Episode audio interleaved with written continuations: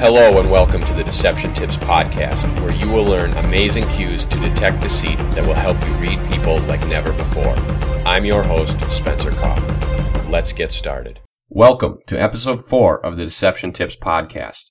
Last time, we went over how a person can display contradictory behaviors when he or she tells a lie. The reason this happens is because the unconscious is very truthful. Therefore, when the conscious tells a lie, the unconscious tries its hardest to tell the truth.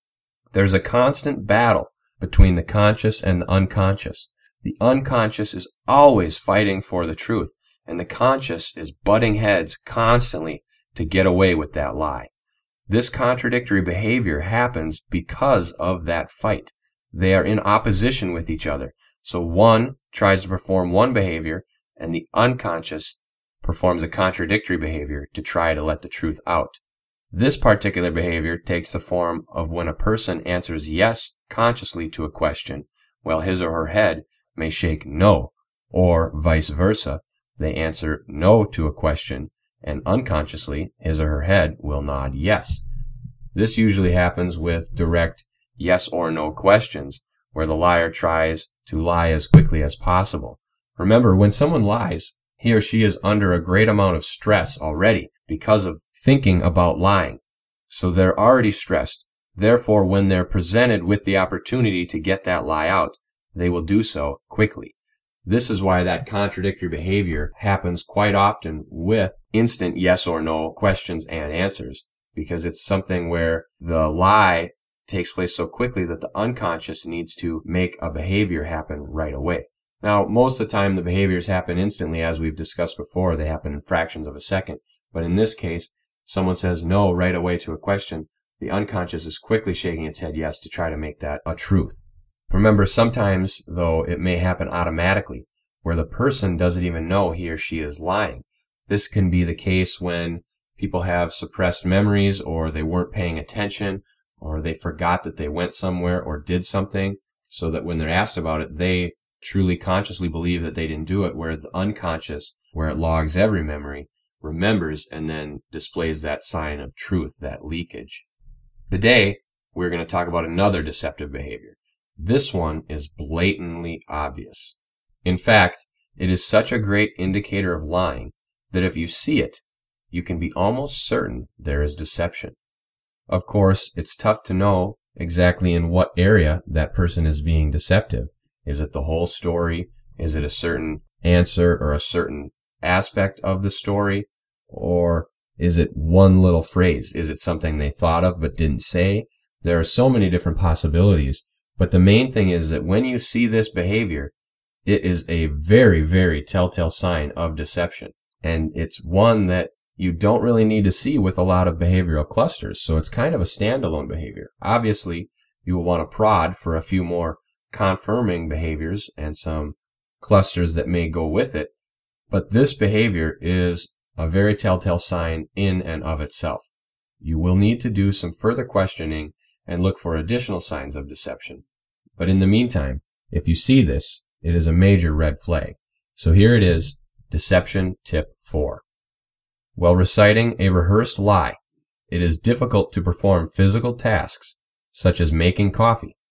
The liar will most likely stand perfectly still with items in hand. Let me say it again.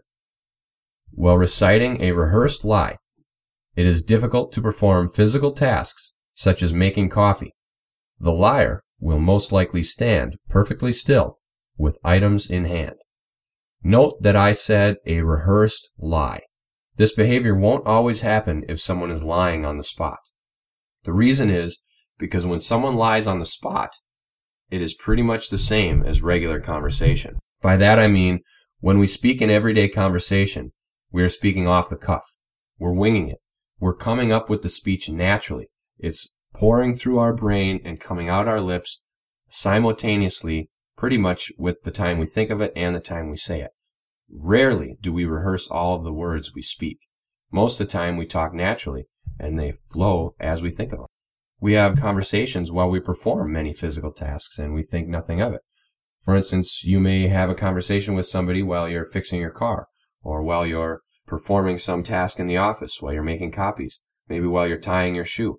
You can have conversations while doing any different task that you don't even think of, and it's something that you do on a natural basis. Of course, there are those who are inept and cannot talk and work at the same time.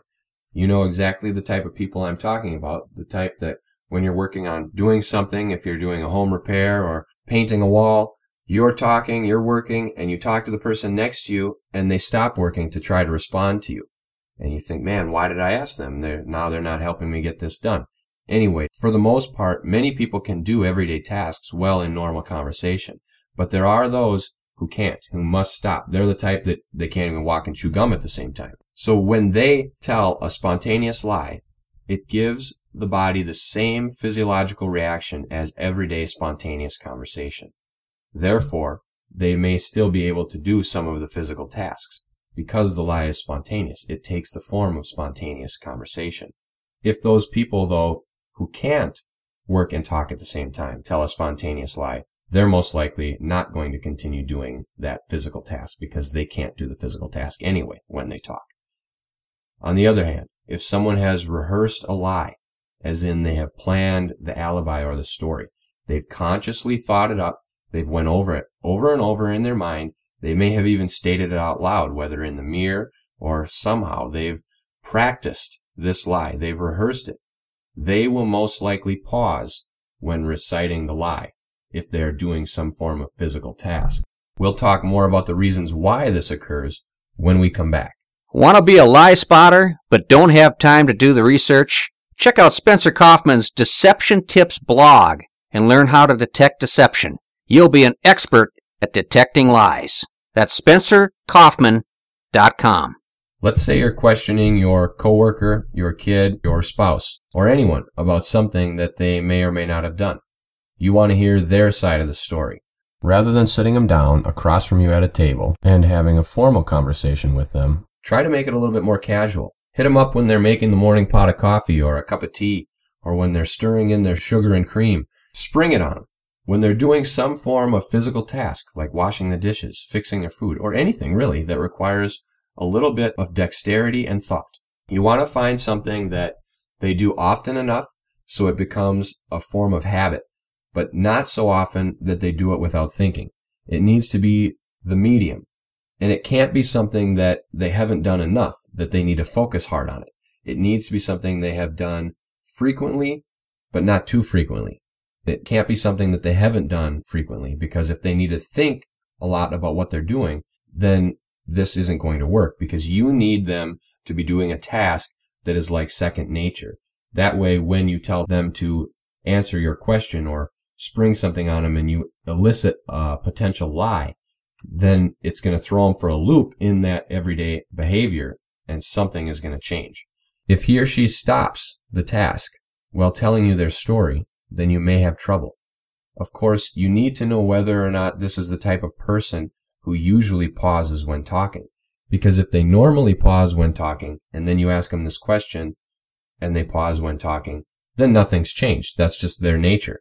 However, if they're normally competent enough to work and talk at the same time, and you ask something and then they pause, now a red flag goes up.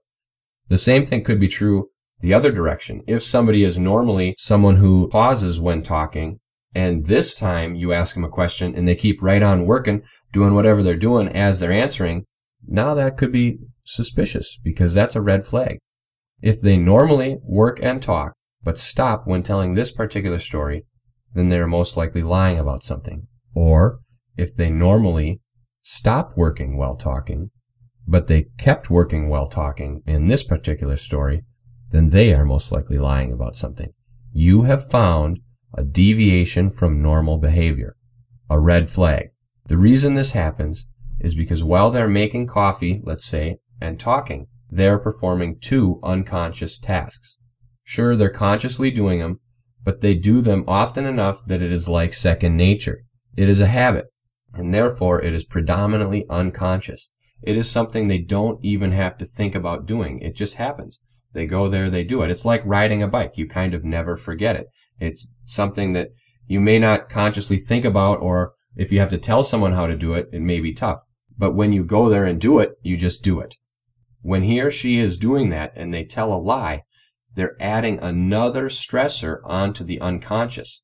He or she is consciously telling the lie that was rehearsed. So the conscious has rehearsed this lie over and over and over with the hopes of sneaking it out and getting it through without the unconscious detecting it. While the unconscious is busy trying to fight for the truth and doing these tasks, it says, wait a minute, that was a rehearsed lie that just tried to get past me. So it stops all other tasks and tries to leak some form of behavior before that lie is over, before it's too late. The unconscious is battling so hard to try to get it out, and the conscious is working so hard to sneak it by. By rehearsing it, the conscious believes that I can get this lie right past the unconscious because it's something that I practice. So now it will seem like it is truth. I can rehearse it over and over enough times so that I can start to believe the lie. Then the conscious will believe that it is the truth. However, when this happens, the unconscious still is suspicious. So it stops making the coffee or stops doing that task to think for a minute of what behavior it can leak before that lie is over. Fortunately, stopping is a great form of leakage in and of itself. So the unconscious has unknowingly, or perhaps knowingly, displayed a form of leakage that is so blatantly obvious it is indicative of a sign of deception. As always, though, you will want to follow up this observance with some more targeted questions to see if you can pinpoint the exact lie. See if you can find out if the entire story was a lie or if there were only certain aspects that they were lying about. Find out what was the truth and what was a lie. And you'll want to do this in casual additional questioning. State some follow-up questions and make sure to look for other signs of deception. Don't keep talking to them every time they're making coffee or they may get suspicious. You want to use that as your entryway, use that as your confirmation, and then bring in some other things. Maybe when they're done making the coffee, you guys can sit down at the table and you can keep talking and ask some more questions and just watch their body to see if they unconsciously leak any other signs of deception that you've learned about. And if they do, when do they do it? What are they talking about when they leak those signs? Continue asking those questions. And if you keep seeing those behaviors, then you can really easily narrow down what portion is untrue.